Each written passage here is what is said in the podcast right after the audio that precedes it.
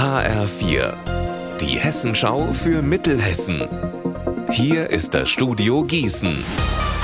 Mit Eva Rösler, schönen guten Tag. Wird es trotz der Ausschreitungen in diesem und im letzten Jahr auch 2024 ein Eritrea-Festival in Gießen geben? Diese Frage wird in Gießen aktuell intensiv diskutiert. Die Messe Gießen hat sich nun mit einem Schreiben an die Kommunalpolitik gewandt und fordert von ihr eine Rechtsberatung ein. Das Unternehmen hat demnach eine Anfrage des Festivalveranstalters vorliegen, des Vereins Zentralrat der Eritrea in Deutschland. Der will nächstes Jahr erneut die Hallen der Messe für das Festival anmieten. Die Messe Gießen überlegt aber nach eigenen Angaben abzusagen, traut sich aber anscheinend noch nicht so richtig. Alexander Gottschalk, wovor genau haben die Messeverantwortlichen denn Angst? Ja, ganz einfach, sie haben Angst, dass der Festivalveranstalter sie verklagen könnte und den anschließenden Gerichtsprozess dann auch gewinnt. Im Kern geht es darum, dass die Messe glaubt, man könnte ihr Diskriminierung vorwerfen, wenn sie die Anfrage der Eritrea ablehnt. Sie verweist dabei auf das Gleichbehandlungsgesetz und sagt, wir müssen an den selbsternannten Zentralrat vermieten, wir sehen keine andere Möglichkeit. Und mit dieser Argumentation hat sich der Messechef Roland Sverens auch an die Stadtverwaltung und an das Stadtparlament gewandt.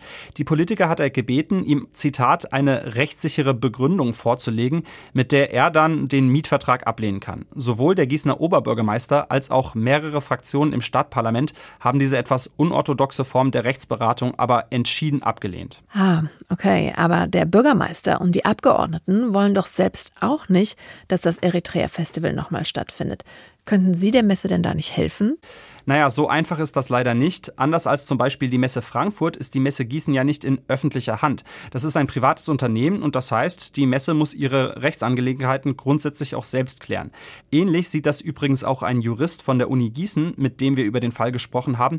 Der sagt, die Messe dürfe den Mietvertrag natürlich nicht ablehnen, wenn sie das mit der eritreischen Herkunft der Festivalveranstalter begründet. Aber sie könnte ja einfach mit dem immensen Gefahrenpotenzial argumentieren, das von der Veranstaltung ausgeht und damit erfolgreich sein. Unser Wetter in Mittelhessen. Sonne, Sonne, Sonne und ein klitzekleines bisschen Wolken. So bleibt's bis zum Abend. Die Tiefstwerte liegen in der Nacht dann bei 18 Grad in Filma und 16 in Boddenroth.